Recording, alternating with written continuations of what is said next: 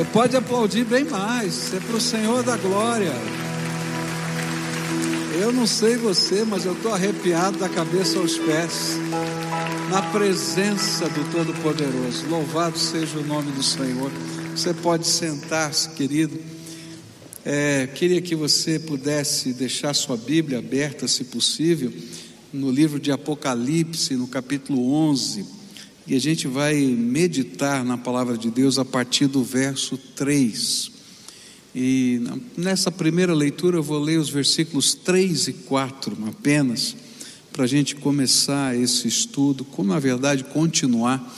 A gente tem falado sobre o Apocalipse aqui nessas últimas, é, nesses últimos cultos, e temos, está dando um ruído aqui bem forte, eu não sei o que é. Isso, ótimo. E falando sobre as profecias, né? é, especificamente sobre as profecias, as trombetas, os selos e assim por diante. A palavra de Deus diz assim em Apocalipse 11, versículos 3 e 4: Darei poder às minhas duas testemunhas, e elas profetizarão durante mil duzentos e sessenta dias, vestidas de pano de saco.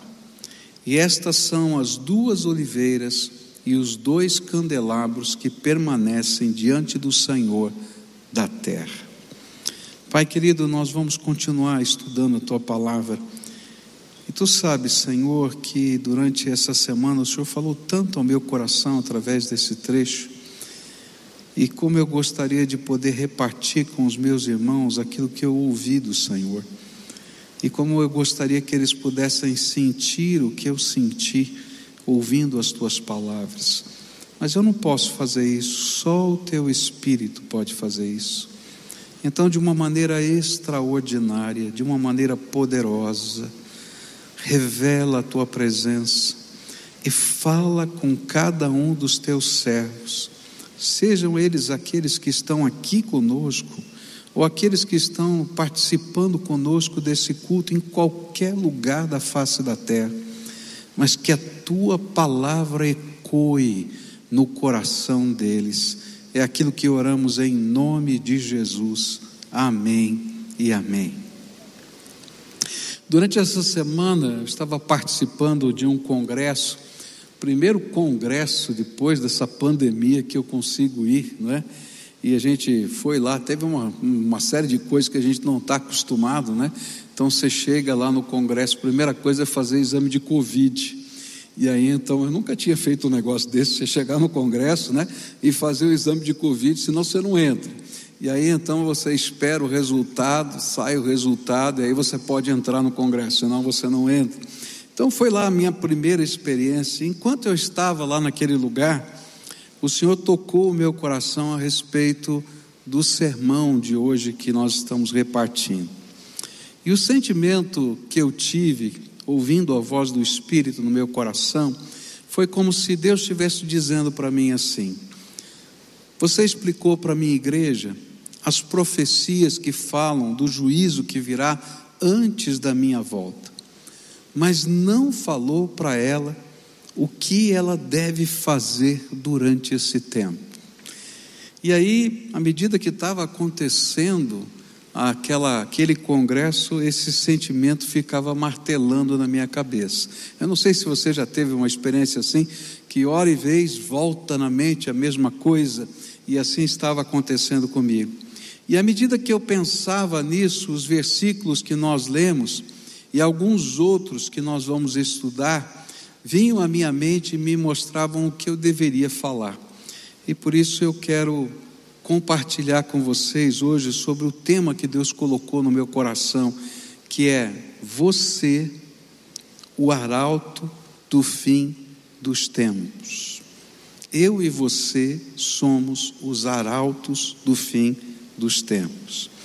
E aí eu queria compartilhar quais foram os ensinos que Deus colocou no meu coração. O primeiro deles está logo no versículo 3 que nós acabamos de ler e diz assim: Eu enviarei as minhas duas testemunhas, vestidas com roupa feita de pano grosseiro, e elas anunciarão a mensagem de Deus durante 1260 dias.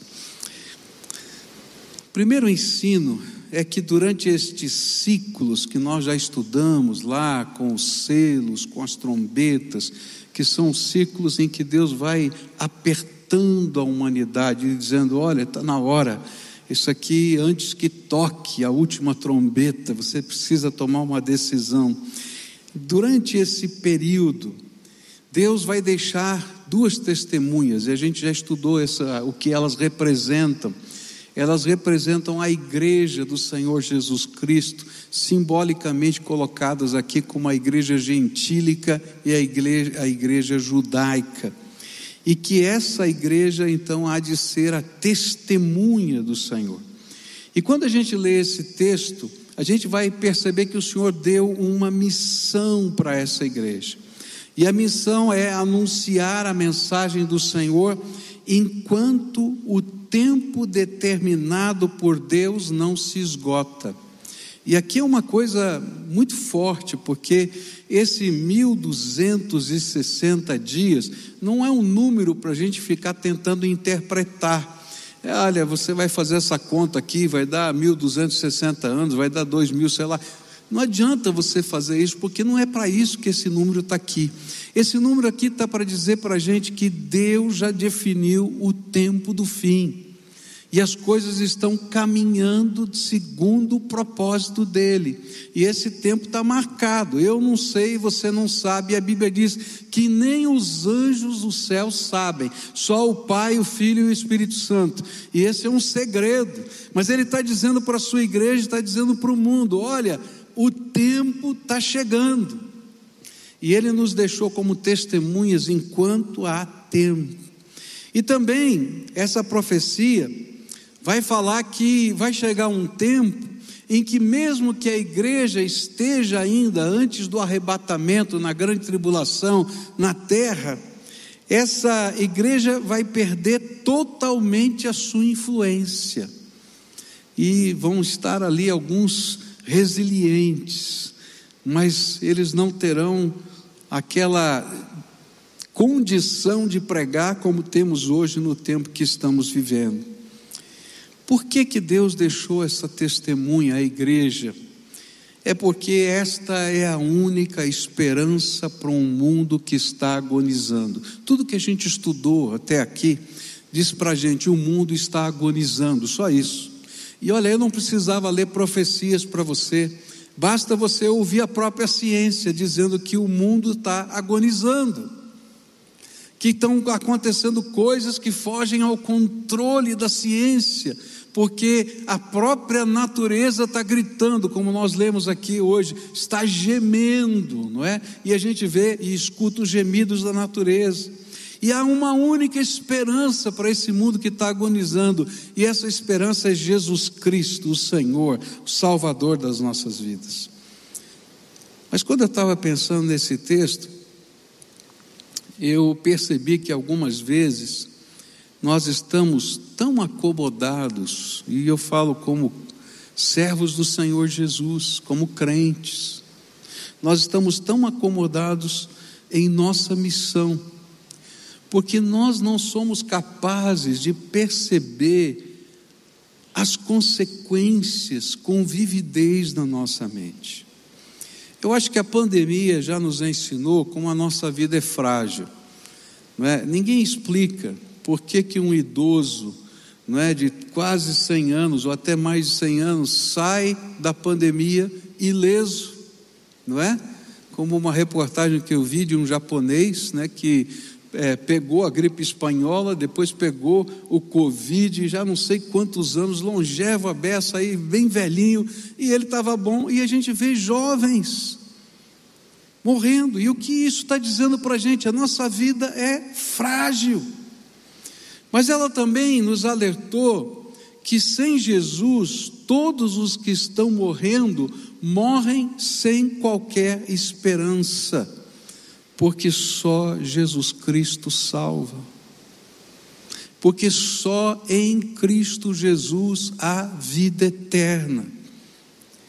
E aí eu estava meditando nisso e às vezes eu fico imaginando cenas, né? Eu estava cantando aqui, né, essa canção do Apocalipse E eu estava imaginando a cena do encontro com Jesus. A igreja se encontrando com Jesus, os anjos cantando. Eu, minha mente é assim, eu começo a imaginar, né? eu começo a arrepiar todo aqui, né? só de pensar, quero estar tá lá, quero ver tudo isso. E eu fiquei imaginando, né? Como é que eu e você nos sentiríamos se nós pudéssemos ver aqueles que estão indo para o inferno, gritando para nós, para você e eu? E talvez eles falassem assim: por que você não me falou nada? Ou quem sabe, por que você não insistiu mais? Mas sabe o que é pior? É que um dia, Jesus vai mostrar isto para a gente. Quando Ele nos colocar no seu céu, a Bíblia diz que nós não vamos passar pelo juízo que vai mandar para o inferno, mas vai haver um momento na eternidade onde a gente vai receber o nosso galardão, o nosso prêmio. E a Bíblia diz que alguns vão morar em casas né, bonitas, outras vão morar, morar em choupanas lá no céu. É isso que está escrito na Bíblia. Né? E naquele momento, a nossa posição nas moradas celestiais será determinada pela nossa sensibilidade para com os que estavam se perdendo. E aí o Senhor vai mostrar: você sabe por que você está indo para essa choupana? Porque quando aquela pessoa precisava daquela tua palavra, você não estava disponível. Quando aquele precisava da tua oração, você não foi lá. Quando tinha uma viúva que precisava de consolo, você não abrigou. Quando você é, é, não olhou para o órfão e não o atendeu. E aí você pode ter os ecos agora, não é? Do sermão de Jesus, o último sermão, o sermão profético de Jesus. E o sermão profético de Jesus, lá em Mateus 25, ele é o texto paralelo desses textos que a gente está estudando. E é interessante que aí eu fui olhar de novo Mateus 25 e ver a sequência das palavras proféticas de Jesus. E quando você olhar lá, você vai perceber que lá no capítulo 25 de Mateus, no versículo 45, ele vai primeiro de tudo falar para o servo fiel e para o servo infiel. E ele vai dizer para o servo fiel, aquele que tem a chave da dispensa de Deus, porque a palavra servo ali é dispenseiro, aquele que tinha a chave de todos os recursos de Deus. E ele então vai lá e alimenta o conservo, os conservos dele, no devido tempo. Isso está lá em Mateus 24, versículos 20, 45, perdão, Mateus 24, versículo 45. Quem é, pois, o servo fiel e sensato? A quem seu senhor encarrega dos da sua casa para lhes dar alimento no tempo devido. Mas também nesse mesmo texto, Jesus vai falar daquele servo infiel que abandona a missão. E aí o Senhor vai dizer que quando ele voltar, se prepara, que a coisa vai ficar feia. E diz lá no capítulo 24, versículos 48 e 51, e eu vou ler o que Jesus falou, interprete você. Para não dizer que fui eu que falei. Olha só o que está escrito. Mas suponham que esse servo seja mau e diga a si mesmo: Meu senhor está demorando. E então comece a bater em seus conservos e a comer e a beber com os beberrões o senhor daquele servo virá num dia em que ele não o espera e numa hora em que não sabe, e ele o punirá severamente, e lhe dará lugar com os hipócritas, onde haverá choro e ranger de dentes. Eu fiquei pensando, por que, que Jesus colocou isso no meio do sermão profético? Porque ele deixou uma missão para a sua igreja enquanto essas profecias estão acontecendo anunciar a única esperança de salvação. Não há outro jeito a não ser Jesus Cristo. Mas ele não para ali. Se você lembrar do sermão profético, vai estar lá escrito a parábola dos talentos. Lembra da parábola dos talentos? E de repente Jesus vai dizer: Olha, cada um recebeu o seu talento. Um enterra, os outros multiplicam os seus talentos. E o Senhor julga aquele que enterra o seu talento. O Senhor está falando à igreja. Nós estamos vivendo uma época em que muito crente velho, gordo, bem alimentado, não está fazendo nada na obra de Deus, está enterrando o talento, está sendo servo infiel. Tem crente que não discipula ninguém, tem crente que não lidera nada, tem crente que não cuida de gente. Queridos, Jesus nos chamou para sermos co-pastores dele nessa terra, abençoarmos vidas. E é isso que essa, essa parábola está falando para a gente. Sabe o que o Senhor falou para mim no meu coração durante essa semana? É que o que Ele quer que nós façamos enquanto essas coisas estão acontecendo, é que nós sejamos testemunhas de Jesus. E aqui eu quero falar algumas coisas como pastor desta igreja, para você que está presente e para você que está aí me assistindo da sua casa, que está participando através do YouTube, que está ouvindo o podcast, que faz parte de uma comunidade de fé, essa palavra do Senhor Jesus para a sua igreja, no sentido mais genérico possível. Essa igreja precisa de gente que cuide de gente, discipule pessoas. Para você ter uma ideia de como está a fome no mundo, nós fizemos uma campanha de marketing aqui da igreja, nas mídias sociais, durante 30 dias. A campanha de marketing era mais ou menos assim: olha, Jesus tem a resposta. Alguém começava contando o seu testemunho, dizendo: Olha, eu passei por uma situação assim, assim, assim, assim. E parava. E dizia: Se você quer saber a resposta, clica aqui nesse botão que eu vou te contar. Aí a pessoa ia para o segundo vídeo. E no segundo vídeo ele dizia: Olha, lembra que eu falei para você isso? A resposta foi: Jesus fez isso na minha vida, fez aquilo, fez aquilo, fez aquilo outro. E as pessoas iam dando seu testemunho. Durante 30 dias a gente rodou algumas poucas mensagens dessas, eram poucos testemunhos, não eram muitos.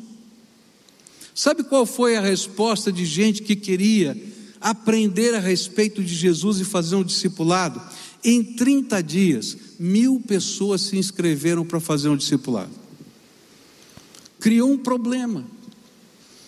Um dia eu recebo um telefonema lá em casa e disse assim: gente, mandaram parar a campanha. Falei, gente, nós combinamos que vamos ficar 30 dias de campanha. Não, não dá mais. Não tem gente para cuidar de gente. Para. Aí eu tive que ligar e dizer assim: não vou parar, não. Nós vamos fazer os 30 dias. E fizemos os 30 dias, mil pessoas se inscreveram. Mas eu não pude continuar. Sabe por quê? Porque eu não tinha gente para cuidar. Gente, tem tanta gente com fome de Deus nessa terra.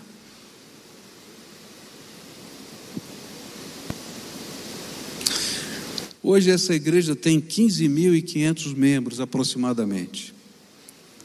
Desses 15.500, nós temos apenas 900 discipuladores. Desses 900 discipuladores, cerca de 600 estão ativos, porque 300 tiveram algum problema. Nasceu um filho, mudou de cidade, alguma coisa aconteceu. Não é por mal, não. Não puderam continuar. E eu fiquei pensando, Senhor, tenha misericórdia dessa igreja. O Senhor vai pedir contas. E eu tremi na base, porque ele vai pedir contas primeiro para mim, porque eu sou pastor dessa igreja.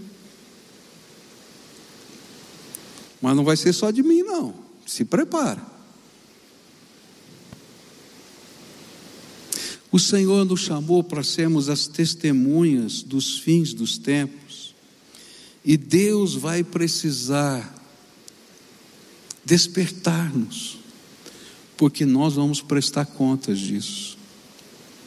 Eu fico pensando nessa coisa linda que Deus nos deu, que é esse movimento de células, porque se a igreja continua viva no meio de uma pandemia, quando a gente teve fechado, depois só podia ter 15% desse auditório aqui dentro, e ainda hoje, não é? A, a, legislação nos proíbe de ter tanta gente. Você vê as marquinhas aí, tudo isso aqui, gente não pode sentar. Se essa igreja está viva, continua ativa, é porque a igreja não é aquilo que está aqui dentro do templo, é um povo de Deus que está ministrando e sendo ministrado todo dia.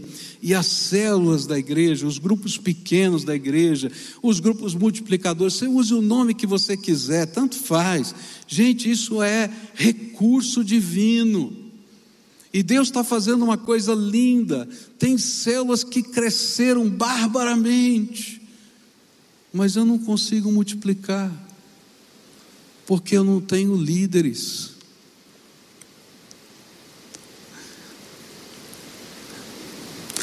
No conceito de Deus, o líder é o irmão mais velho.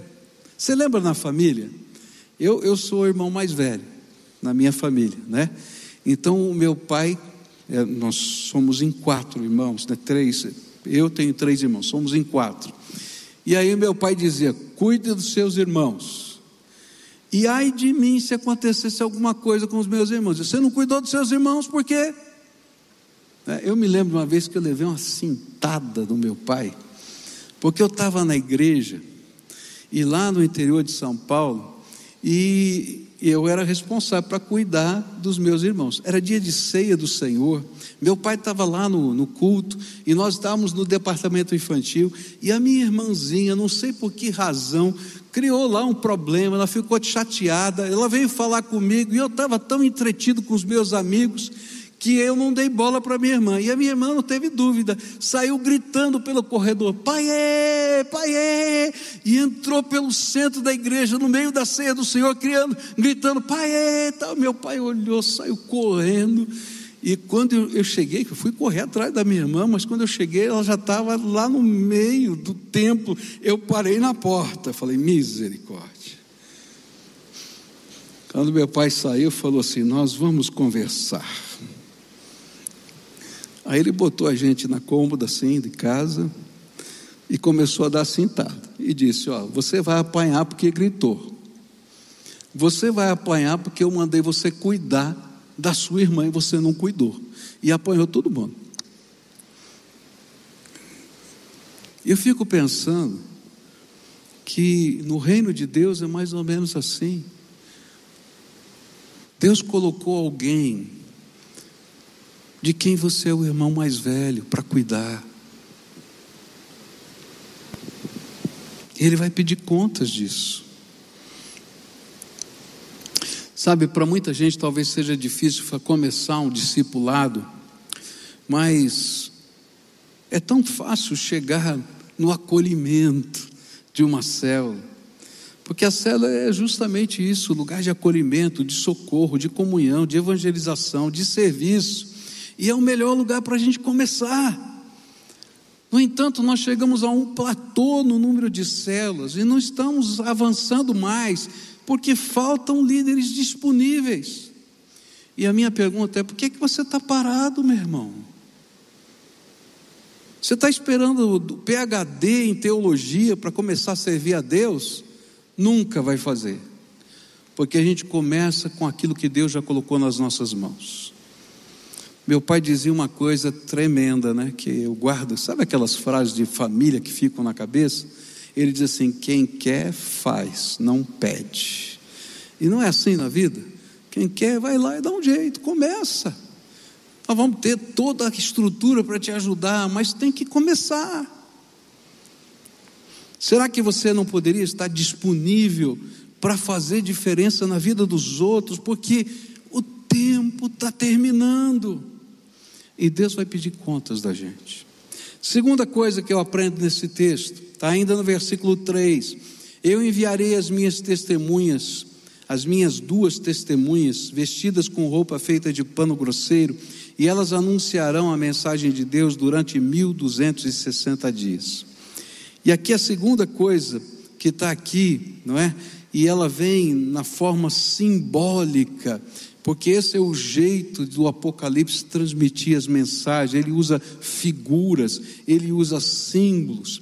E aqui esse ensino está descrito na maneira como as testemunhas estão vestidas. Elas estão vestidas de como diz aqui o texto, de pano grosseiro, mas se você pegar uma outra versão, diz pano de saco. É isso que está escrito na Bíblia. Então você imagina, a ideia é essa, né? Imagina uma roupa feita de saco de estopa. Essa é a ideia, uma roupa feita de saco de estopa. E essa figura simboliza dois diferentes sentimentos que faziam parte da cultura de então. O primeiro é de profunda tristeza. Então, quando morria um parente próximo, as pessoas rasgavam a roupa fina e vestiam-se de pano de saco e se cobriam com cinzas, dizendo: Eu estou muito triste. E o segundo é quando existia um sentimento de profunda humilhação, quando os, os reis se arrependiam diante de Deus, eles rasgavam, eles rasgavam as suas roupas reais e se vestiam de saco em sinal de humilhação, de vergonha pelo seu pecado. E eu creio que os dois sentimentos podem ser vistos aqui. Quando pregamos e alguém rejeita a mensagem, o que Deus está dizendo é que nós precisamos chorar a dureza do coração dos que estão indo para o inferno. Vestir pano de saco. E talvez uma das razões porque a igreja, eu e você, não terminamos a missão de anunciar o Evangelho, é porque nós, igreja, paramos de chorar por aqueles que estão se perdendo. E no mundo secularizado, que defende as múltiplas verdades, às vezes nos esquecemos que só há uma verdade que é absoluta, e essa verdade chama-se Jesus, um único meio de salvação, Jesus. E quem o rejeita já está condenado.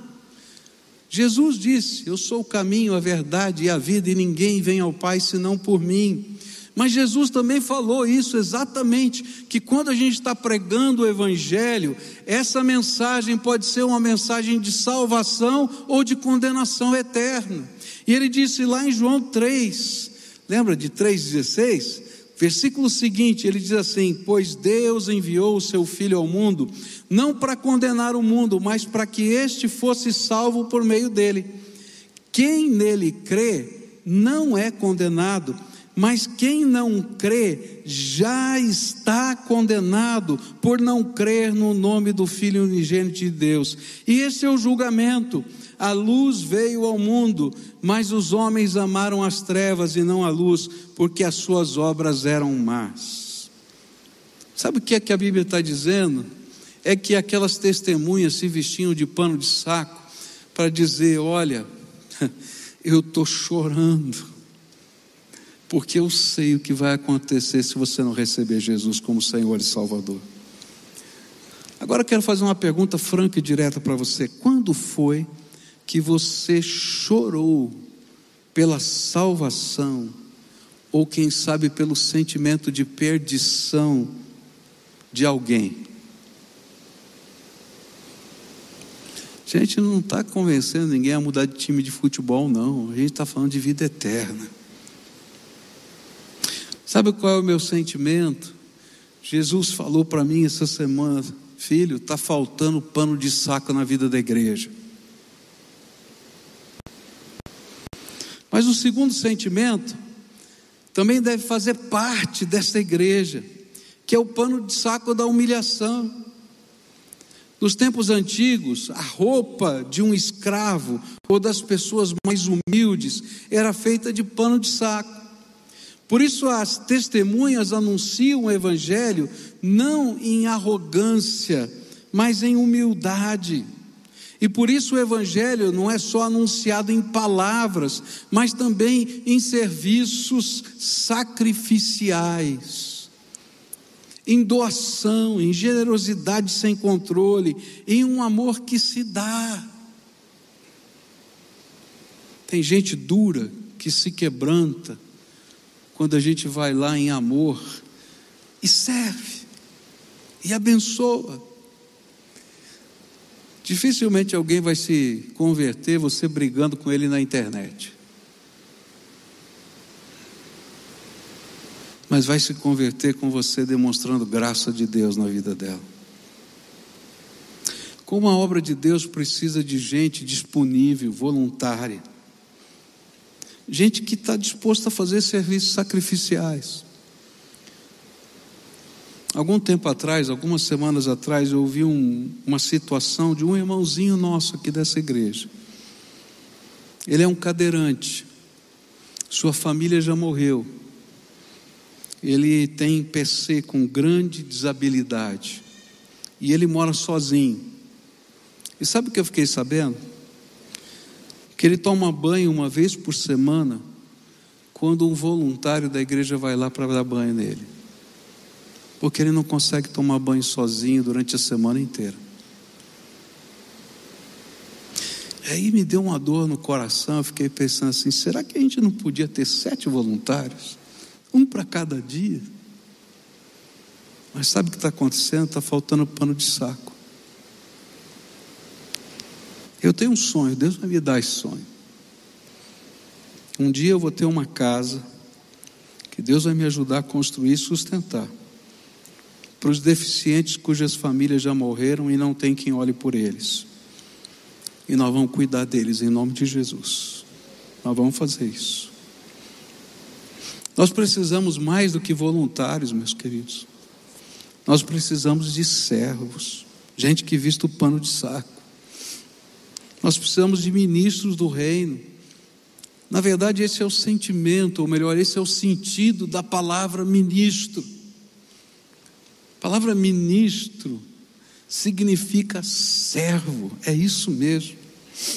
Nós precisamos de gente boa, que fale do Evangelho, mas também que pregue esse Evangelho em ações, doando-se a outros. Nós precisamos de pessoas que aprendam a ser generosas, investidoras no reino de Deus. E eu descobri que os investidores no reino de Deus são aqueles que têm o coração quebrantado. Não importa se é rico, pobre, classe média, mas eles vão lá para servir, para abençoar, para fazer diferença. E aí é por isso que a Bíblia vai dizer que o maior investidor no reino que Jesus viu foi a viúva que tinha duas moedinhas das mais das menorzinhas, de um centavo, e entregou o seu tudo ao Senhor. A Bíblia vai elogiar uma criança que pegou o seu lanchinho, os pãezinhos e os peixinhos, e com aquilo que aquela criança fez, cinco mil pessoas foi alimentada, porque no reino de Deus é assim que funciona. Quando tem gente que doa o coração, Deus faz milagres. Esse é o princípio do reino. E esse é o tipo da igreja que o mundo, antes da volta de Jesus, precisa conhecer. Gente que se veste de compaixão, humildade, gente sensível e disponível. Você já se vestiu de saco para chorar pelos que você conhece que estão indo para o inferno? Você já se vestiu de saco para ser as mãos de Jesus, os pés, a boca, os recursos financeiros do reino de Deus? Nós precisamos ser as testemunhas que saem para fazer a obra de Deus vestidas de saco. Terceira e última coisa que eu queria deixar com vocês hoje. Esse texto vai falar que Deus está enviando essa igreja no poder do Espírito Santo. E diz assim, verso 3 e 4: Darei poder às minhas duas testemunhas, e elas profetizarão durante 1260 dias vestidas de pano de saco. E estas são as duas oliveiras e os dois candelabros que permanecem diante do Senhor da terra. O terceiro ensino tem a ver com o poder que o Senhor dá à sua igreja. Antes que terminem os 1260 dias, Deus está derramando esse poder. E outra vez, os símbolos aqui são importantes. E ele vai falar das duas oliveiras, os dois candelabros, e eles representam a unção do Espírito Santo. Quando nós pensamos na missão que o Senhor nos deixou e na dimensão cósmica, que é a invasão do reino das trevas, logo sentimos a necessidade que Deus nos dê poder para fazer isso. E é justamente sobre isso que João passa a falar. E a autoridade e o poder que o Senhor Jesus concedeu às suas testemunhas está aqui descrito. Os arautos do fim terão o poder do Espírito Santo. E a figura que ele nos apresenta é clarificada no texto de Zacarias 4. Ele está citando Zacarias 4, que diz assim: O anjo que havia falado comigo voltou e me acordou, como se acorda alguém que está dormindo. E ele me perguntou: O que é que você está vendo? Respondi: Estou vendo um candelabro de ouro e em cima dele um vaso para azeite. Há sete lamparinas no candelabro e há sete tubos por onde o azeite chega até as lamparinas. Perto do candelabro estou vendo duas oliveiras, uma de cada lado.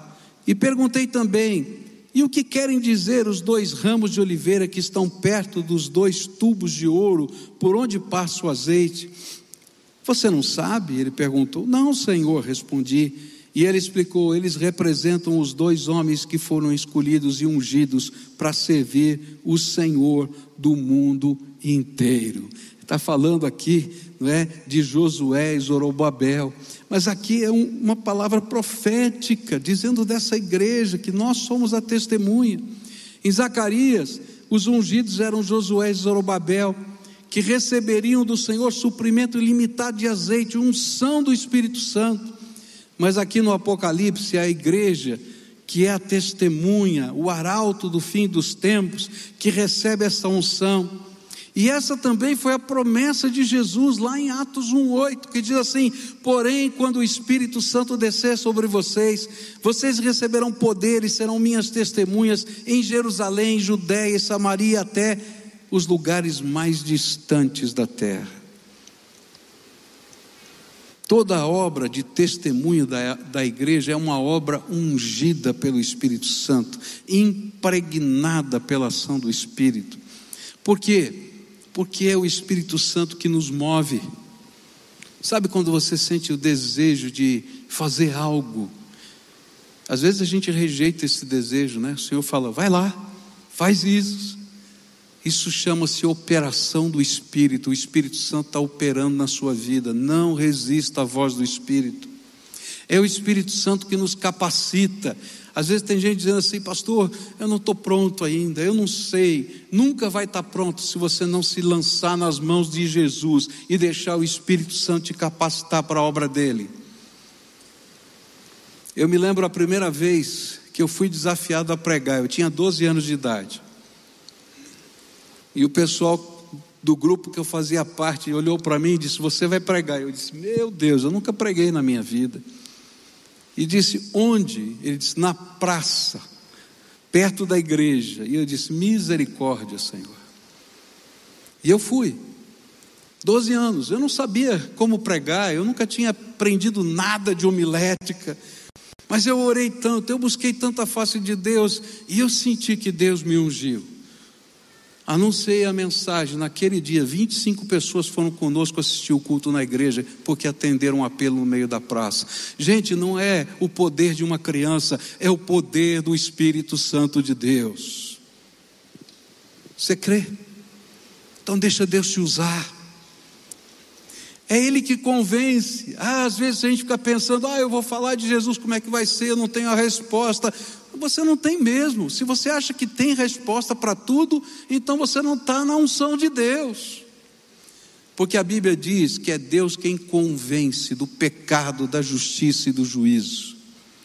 Meus irmãos, eu fiquei uma época tentando evangelizar um psicanalista, não sei quantos meses, o cara vinha discutir, aí vários teóricos aí, e vinha lá e falava horas comigo, e eu falei, meu Deus, eu não sei como é que vai ser, eu vou orar por ele, Senhor, o senhor tem que fazer alguma coisa. Um dia ele está lá lendo um livro, sentado lá na sala dele, dizendo que coisa maravilhosa é a psicanálise, olha que salvação para o ser humano.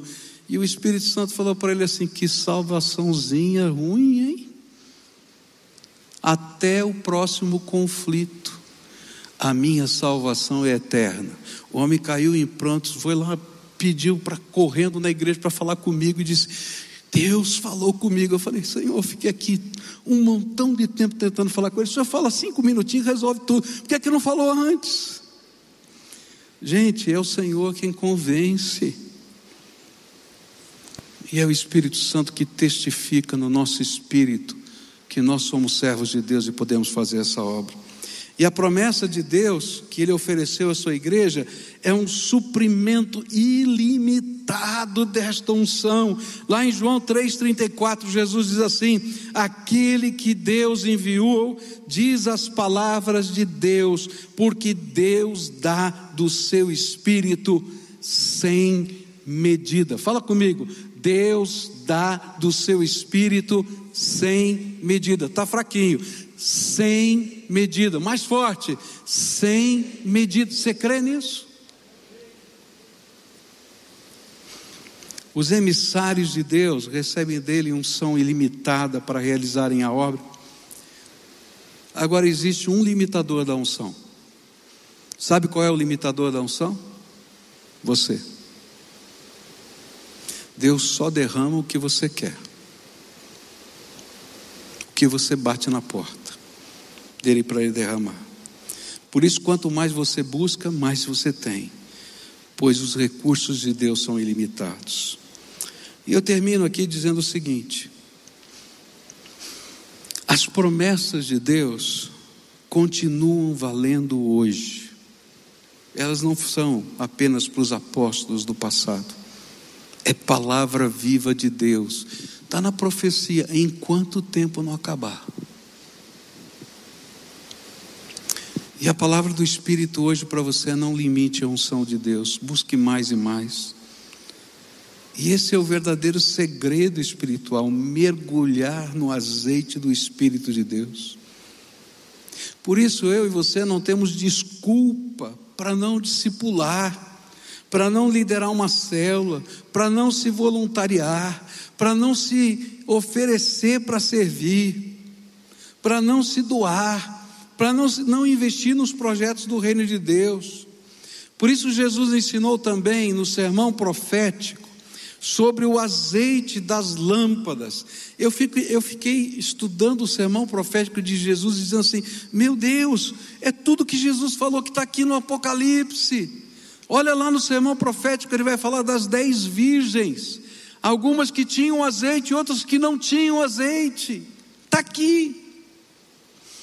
Perderam o cortejo. Tem muito crente velho perdendo o cortejo. Porque a gente pode servir com aquilo que Deus já nos deu. E sabe, o galardão de, que Deus nos dá, não é pelo tamanho do serviço, é pela disponibilidade. Por isso ele diz que quem dá um copo d'água a um profeta tem o mesmo galardão do profeta. Porque é a disponibilidade. Sabe o que é pior? É que se você não está servindo, é porque está faltando azeite na tua vida. Porque quando nós estamos cheios do Espírito Santo, não tem jeito de ser infrutífero. Eu vim aqui para desafiar você, porque eu creio que se Deus despertar a sua igreja, os sinais de Deus vão testificar a respeito da mensagem que a gente está pregando. E lá no capítulo 11 você vai ver de Apocalipse isso, versículo 6 diz assim: Elas têm autoridade para fechar o céu a fim de que não chova durante o tempo em que anunciam a mensagem de Deus. Têm autoridade sobre as águas para que virem sangue. Têm autoridade ainda para ferir a terra com todo tipo de praga, pragas, quantas vezes quiserem.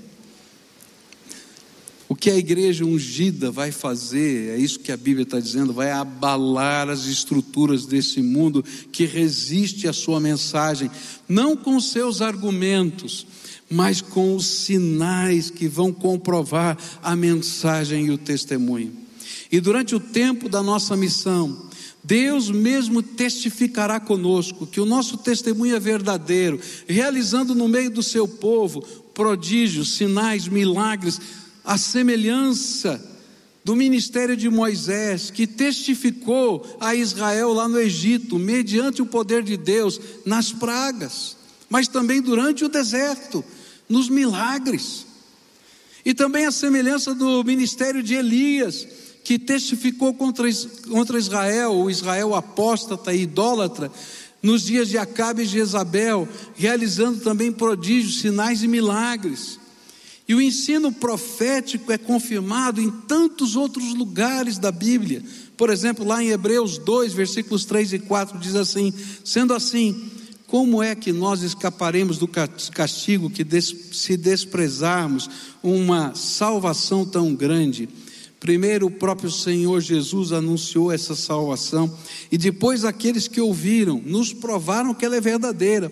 Ao mesmo tempo, por meios de sinais de poder e maravilhas, muitos tipos de milagres, Deus confirmou o testemunho deles e, de acordo com a sua vontade, distribuiu também os dons do Espírito Santo. Eu vou parar aqui porque meu tempo acabou. E eu vou dizer para você o seguinte: tenha coragem, ore por pessoas. Deus está levantando um povo para orar por gente. Quando a gente ora, não é a gente que leva o poder, é quem ouve a oração, é que responde e derrama o poder. Então, ora, pede, clama, abençoa vidas. Peça para Deus, enquanto você fala, revelar a manifestação do seu poder, e Ele vai testificar com a graça dele a mensagem. Hoje o Senhor nos envia como testemunhas. Ele nos envia numa sensibilidade, numa humildade de quem veste pano de saco. Nos envia no poder do Espírito Santo. E o pior é que a nossa mensagem tanto salva quanto condena. Porque aquele que a recebe é salvo, mas aquele que a rejeita já está condenado. Por isso a gente não tem desculpa para ir. E na Bíblia, a acomodação é símbolo de hipocrisia da fé. Jesus disse que o servo infiel tem lugar com o hipócrita. Hoje o Senhor tocou profundamente o meu coração para você fazer diferença, e eu também. E eu estou orando a Deus para Deus levantar uma multidão de discipuladores nessa igreja. Gente que queira cuidar de gente, orar com pessoas, um a um. Querido, hoje é tudo por computador, por WhatsApp, você não tem nem desculpa de tempo. E tem uns malucos que pedem discipulado meia-noite, uma hora da manhã, então tem, tem jeito de fazer. Seis da manhã,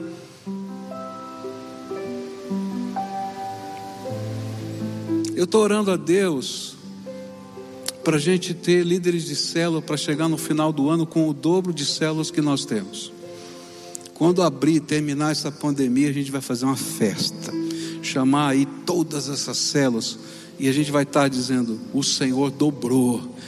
Sabe por quê? Porque tem líderes, porque não dá para multiplicar células sem líderes, senão ela morre. E se a gente começa a discipular, para onde vão esses que foram discipulados? Tem que entrar numa célula. Eu estou orando a Deus para que Deus levante gente boa, hoje, hoje, nesse culto, gente boa, para ser voluntário em qualquer área. Precisa dar banho? Eu vou dar banho. Precisa ajudar de alguma maneira? Não sei como. E eu estou pensando, quando eu falo em ajudar, gente, eu não estou falando aqui dentro, não.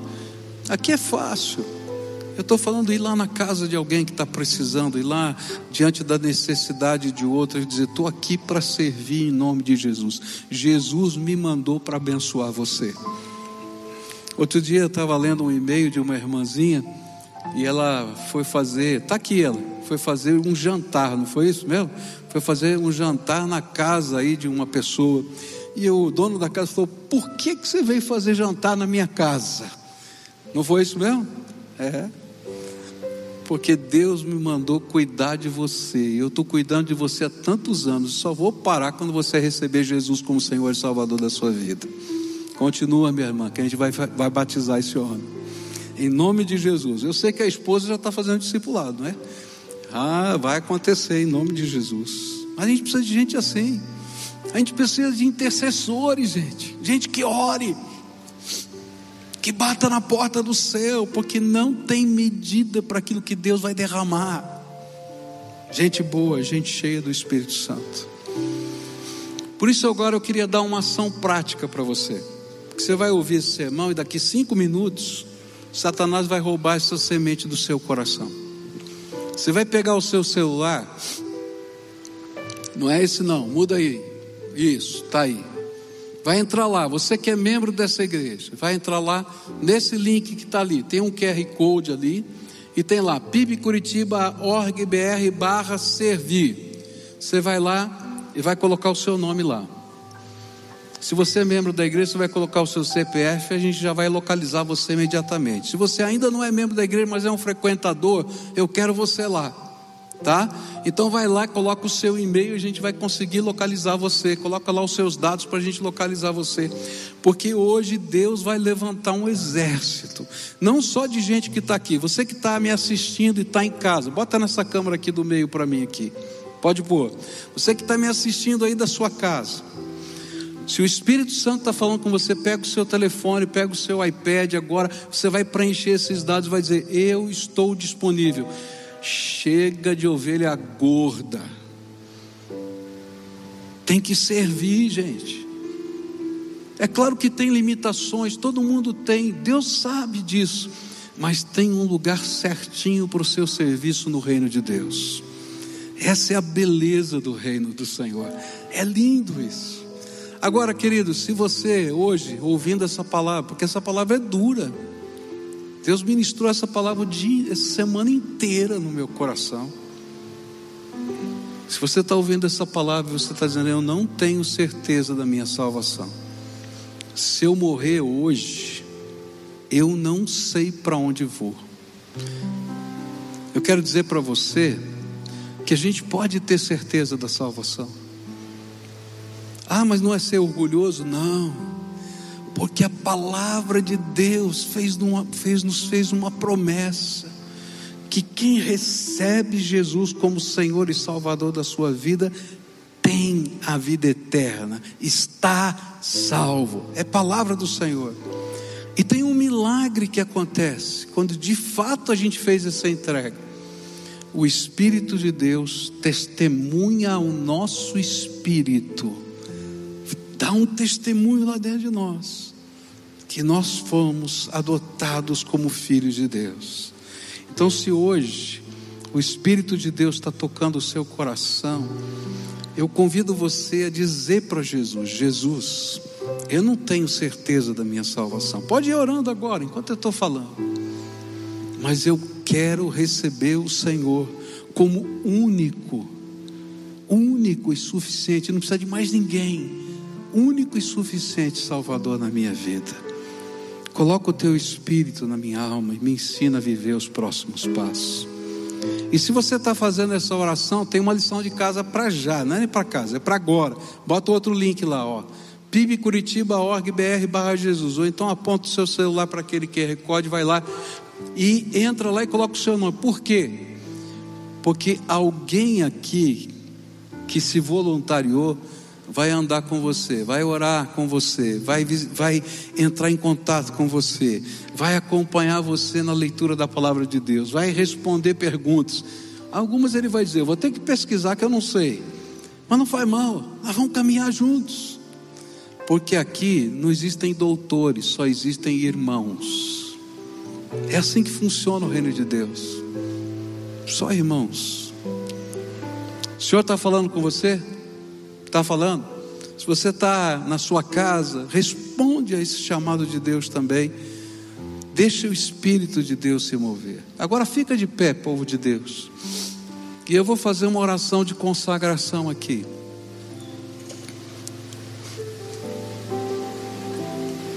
Eu quero dizer para você que está ouvindo a voz do Espírito, você vai ser profundamente tentado a esquecer o que o Espírito Santo falou com você.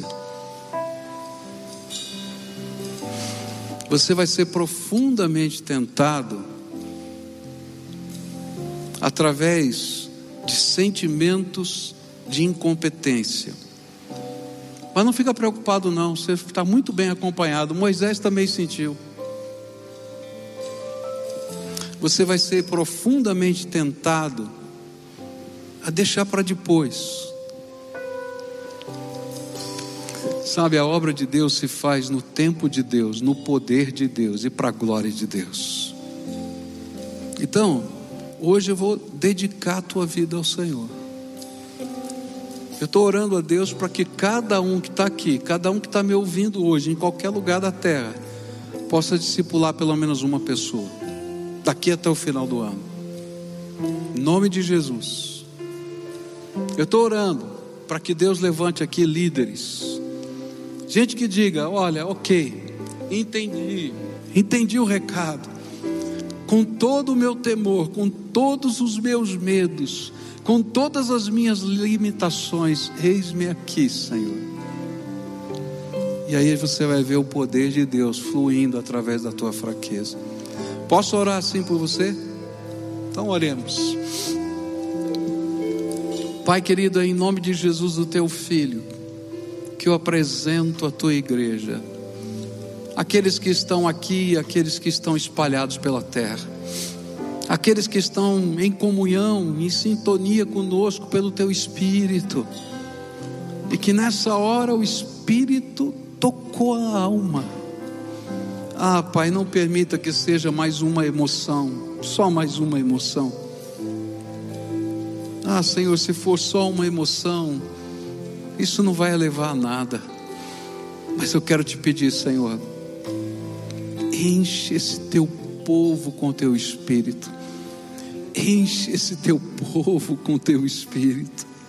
Enche esse teu povo com teu espírito de uma maneira sobrenatural.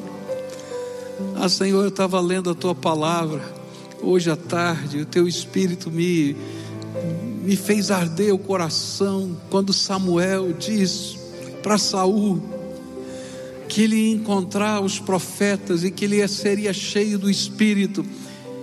E ali está escrito uma frase tão forte que ficou na minha mente, Senhor. E você será uma outra pessoa. Ah, Jesus, levanta o teu exército e faz da gente nova gente. Nova gente. Outra pessoa empoderada pela graça, ousada no amor, corajosa, Senhor, sem temor, porque o Senhor está indo à frente do teu povo. Vem, Senhor, e batalha por nós. Vem, Senhor, e ministra sobre nós. Desperta a tua igreja. É aquilo que oramos em nome de Jesus. Amém e amém. Adore ao Senhor junto conosco agora.